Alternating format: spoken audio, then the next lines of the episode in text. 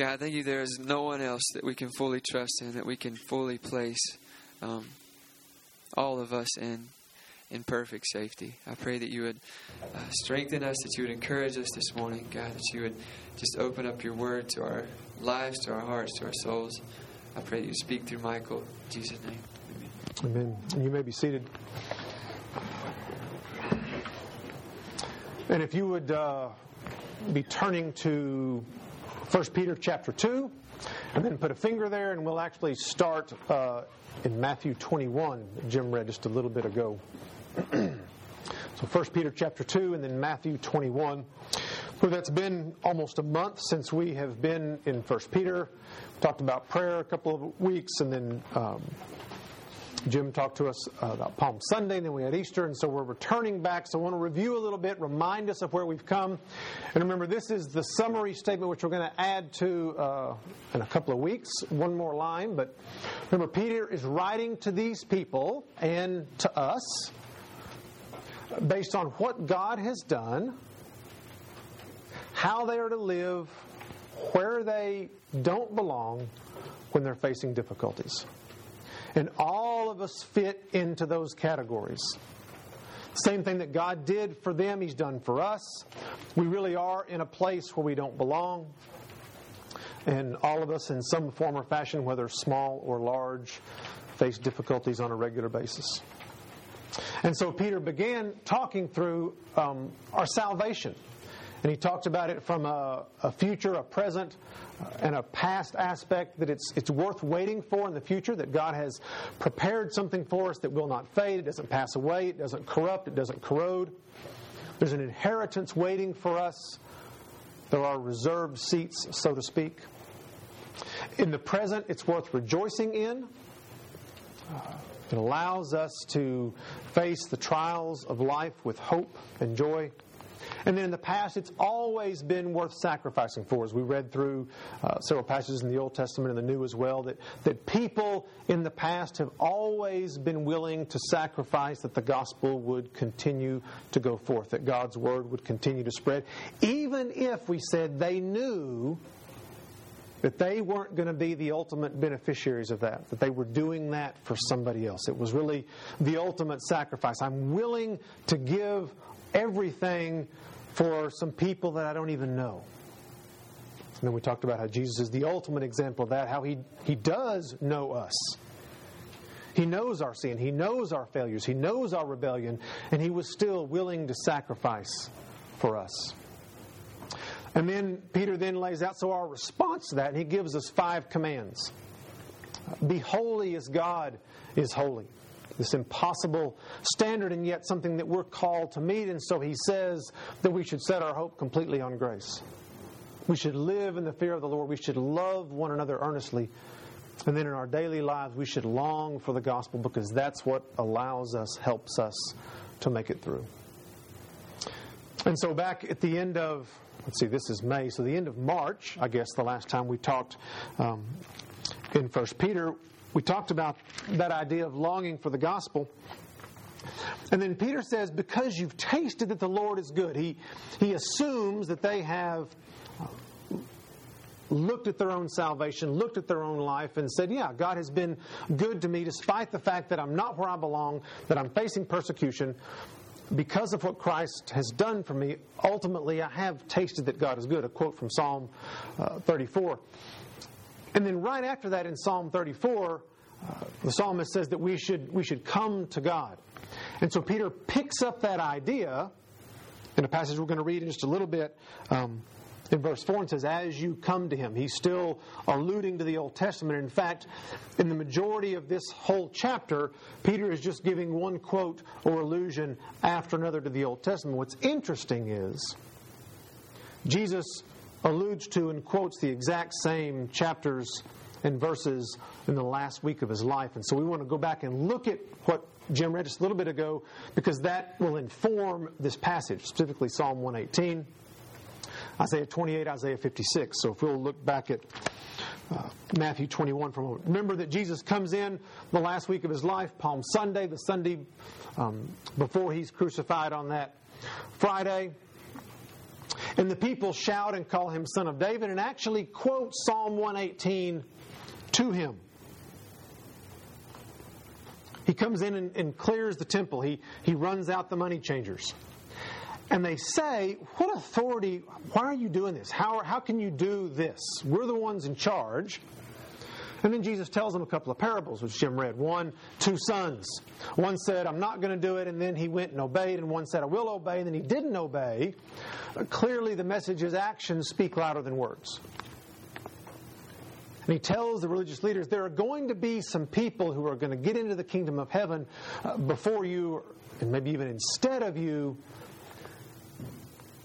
because even though they've disobeyed up to this point, they've now seen the truth and they are following after what's right. And you who've said all along, we're doing what's right, really aren't. Then he tells them a parable about uh, a man who, who leased out his vineyard to some growers, and they, he sent his slaves to get some of the produce, and they abused them and they treated them poorly. Then he said, I'll send my son. And they killed him in hopes of being able to kind of control the vineyard on their own, fearing that the son would come and, and take over because of their behavior. And, and Jesus said, What's going to happen is the kingdom of God is going to be taken from you and given to people who will produce fruit. And then he quotes Psalm 118. Talks about himself being the cornerstone. That word is used in several places in the Old Testament for the leaders of the people. And he says in 2142, the stone the builders rejected has become the cornerstone, referring to himself. That verse is quoted, I don't know, three or four or five times in the New Testament, every time referring to Jesus. He refers to himself. I am the cornerstone. I am the leader.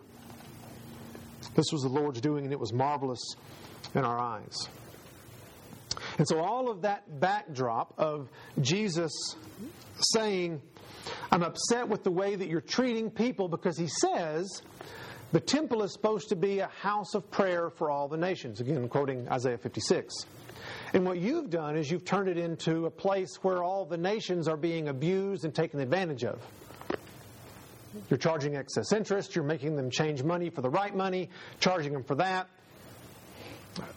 Instead of, instead of welcoming the nations and, and allowing them to see my character, which is merciful and kind and loving and generous, what you're showing the people is that I really take advantage of those who've come a long way to see me. Because it's the people that image God. And so he's upset with that, and he tells them, What I need, what I'm looking for is fruit. And you're just plucking the fruit and keeping it for yourself. You're being greedy you're being selfish. And so, with that backdrop, we come to 1 Peter. And Peter tells us these things beginning in chapter 2, verse 4. Back up to the end of 3. If indeed you've tasted that the Lord is good, as you come to him, a living stone rejected by men, but in the sight of God, chosen and precious. You yourselves, like living stones, are being built up as a spiritual house to be holy, to be a holy priesthood, to offer spiritual sacrifices acceptable to God through Jesus Christ. For it stands in Scripture Behold, I lay in Zion a stone, a cornerstone, chosen and precious.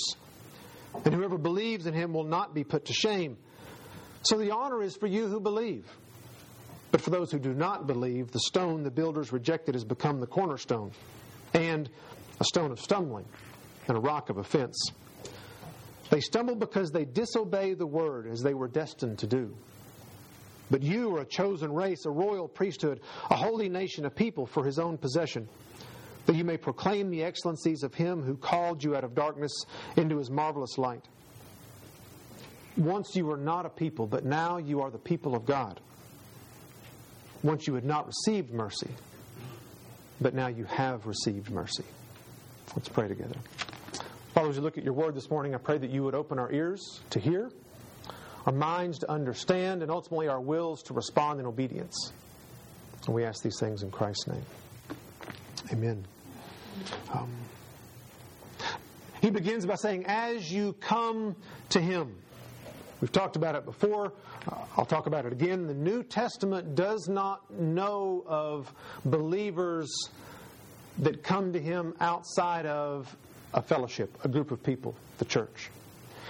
In the context of this whole passage, He's not talking about us coming to Him individually. He's talking about us coming to Him as a people, as the church. That doesn't mean that we don't come to Him individually, but we don't get that from this passage. There are lots of places in the Bible we can talk about you should be spending time in His Word on your own. You should be spending time in prayer on your own. That's not what Peter's talking about. He's talking about as we come together. The whole context of all the allusions to Matthew 21, the week of Passover. See, the Jews came during Passover celebrating what God had done, their deliverance from slavery in Egypt and looking forward to expecting what God will do in their minds deliverance from Rome. Ultimately, the message of the Old Testament deliverance from the enemy, which we know and what Jesus' purpose was to deliver them from the enemy, which is sin, the enemy of ourselves, the enemy of the devil, the enemy of the world. And so they came celebrating together as a nation, and they came expecting together as a nation. And so, do we do that? When we come on, on Sunday mornings, do you come prepared to celebrate? What God has done, He's delivered us from the power of sin, He's delivered us from the penalty of sin through the cross. And do we come expecting what ultimately He will do one day? He'll deliver us from the presence of sin. Do we come expecting what God's going to do. And when we do that, do we come prayerfully preparing our hearts? Do we think about that on Friday or Saturday? Do we think, what do I expect God to do when I show up on Sunday? Do you expect God to do anything when you show up on Sunday? Or is it just that's what we do? We get up we put on maybe different clothes than normal and we show up on Sunday and we spend couple hours and with people and we enjoy the music and we listen and then we go home. And I may or may not make any choices that affect the rest of my week depending on what happens. Sometimes yes, sometimes no. Do you expect anything and do you prepare your hearts to expect anything? Do you pray for each other on Saturday? God, would you prepare our hearts? It's not just about you, it's not just about me, God, would you prepare our hearts to receive what you have? Would you make us a family? Do you allow yourself to get rest on Saturday so that you are awake? Now, I do have to say, and I'm very thankful that, at least not that I've observed in the last three and a half years, have I ever seen anybody fall asleep in here. So I, so, so, I appreciate there's always the first time, right? Someone, someone in just a minute's going to nod off, right? Um, and I do. I'm, I'm thankful for that. There are people who are here and are awake. But do we prepare not just our bodies physically to pay attention, but our hearts and our souls in prayer? Do we, are we expectant of what God is going to do?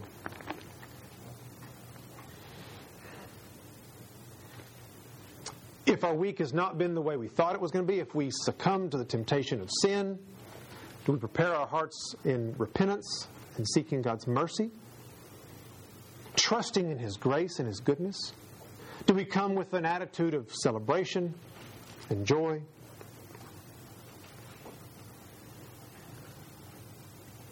So we, we come as a body, as a church, we come expectant, we come prayerful. A second we, we come to Jesus.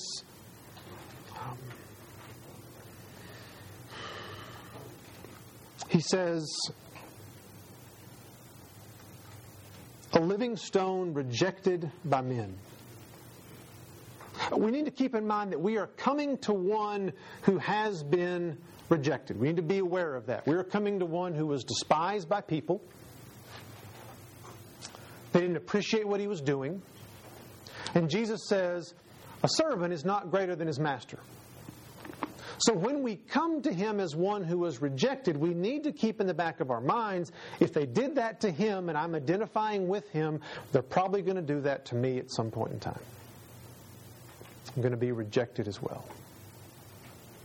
The good news is, is that we come to one who was not just rejected by men, but he was chosen and precious by God. Ultimately, it was not that they rejected him. The good news is that he came to a group of people and he laid his life down purposefully for people who rejected him. All those religious leaders, the Pharisees, you and I, rebellious people, Jesus came to lay his life down for us, for them. So we come to him as rejected, but also as one who came for people who rejected him. And in God's eyes, he's chosen and he's precious. And it really is, is, is how we come to him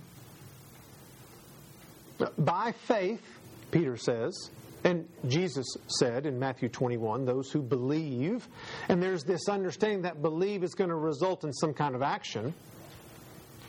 That's going to determine really honor and shame. Peter says in verses 7 and verse 8.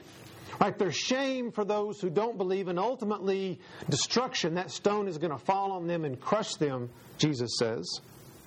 It's going to offend them, Peter says but honor for those who believe.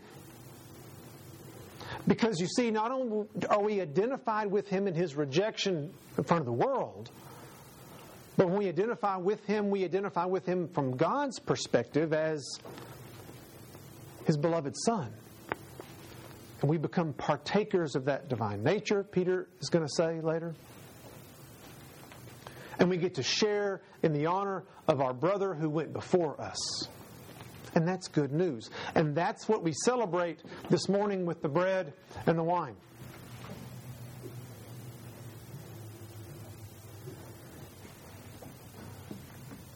Because on the night that he was betrayed, the night that he was ultimately rejected, he took the bread of the Passover meal as they were gathered together as a family, and he said, This that we've, that we've broken, that we've passed out, this is my body it's broken for you, it's given to you.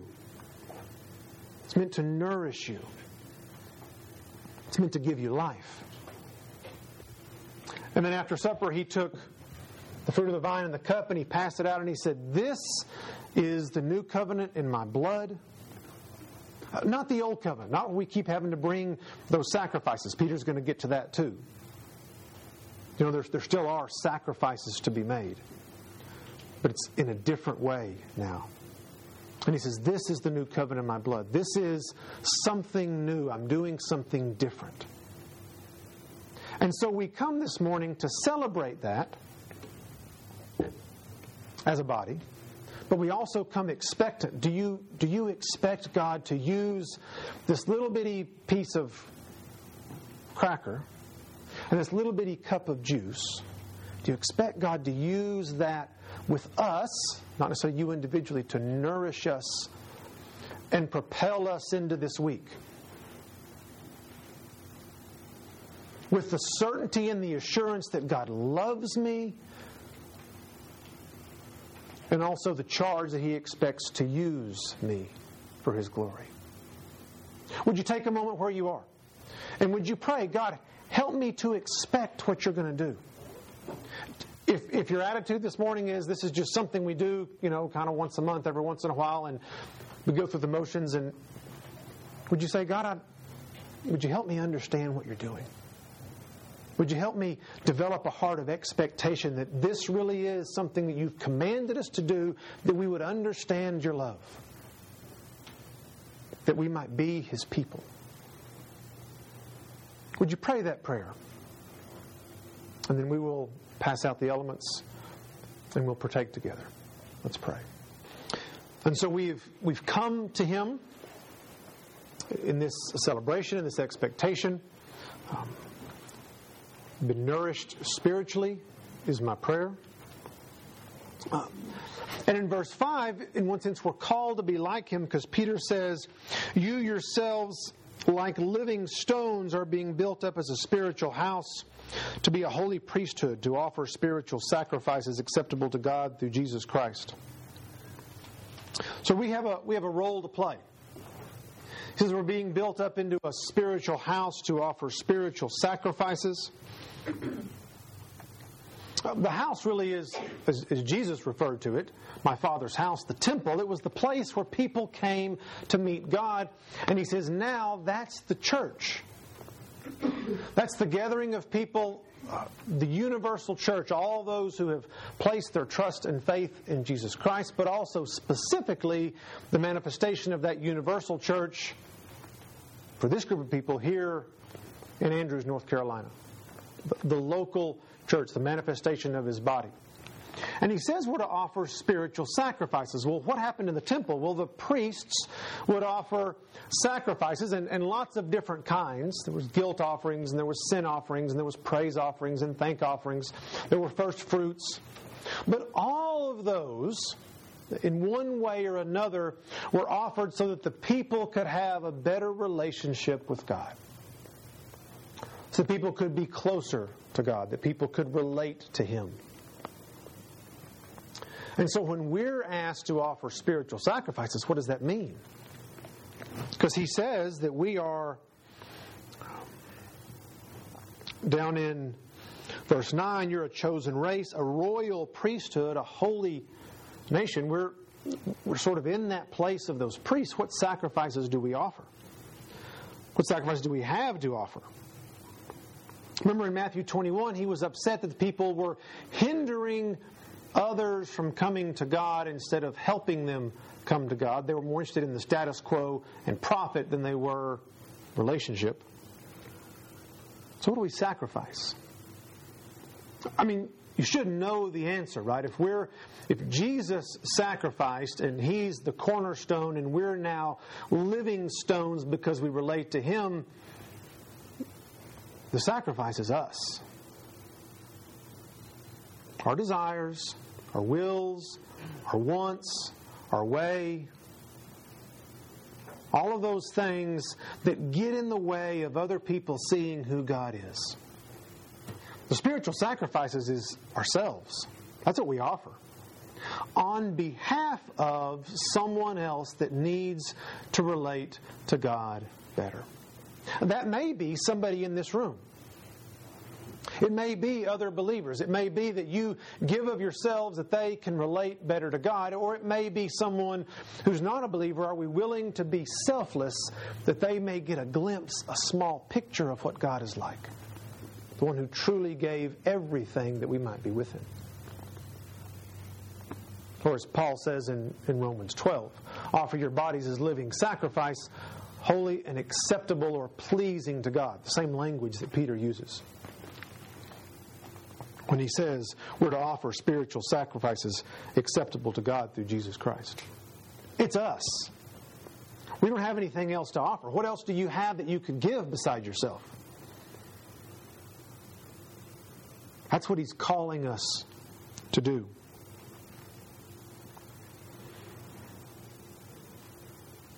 And then in verse 9, Peter reminds us again who we are. You're a chosen race, a royal priesthood, a holy nation, a people for his own possession. He was using metaphors earlier. We're living stones, we're a, we're a house of God, we are, but now he's being very clear. This is who you are. And then he tells us why. Why has God made you a holy nation? Why has God made you a royal priesthood? Why has God chosen you and called you his people? Well, he says, into verse 9, so that you may proclaim the excellencies of him who called you out of darkness into his marvelous light.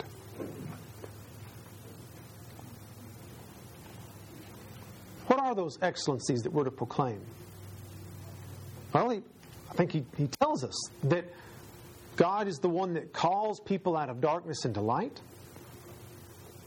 God is the one who makes people who aren't his people his people. He says down in verse 10, you were once not a people, but now you are God's people. God is the one who, people who don't have mercy, He gives them mercy. And He asks us to proclaim these things.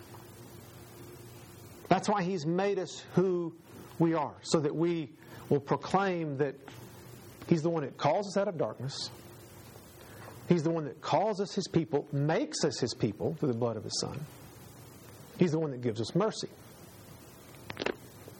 Now, here's the hard part. We can do that using words, and we should. The gospel does not go forth without the spoken word.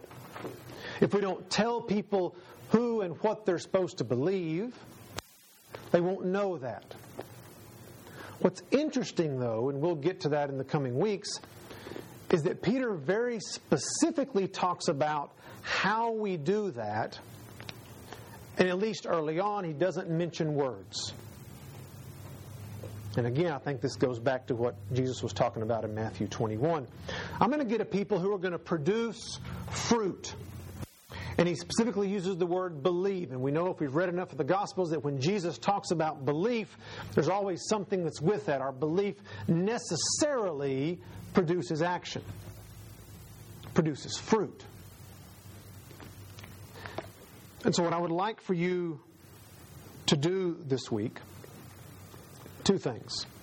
Number one, I want you to spend some time uh, dwelling and thinking and meditating on the fact that you were called out of darkness into light. It's good to remember who we were. Uh, Paul talks all through Ephesians 2, the first half of Ephesians 2. This is who you were, and then now what God has done for you. So it's good to think back what we were like.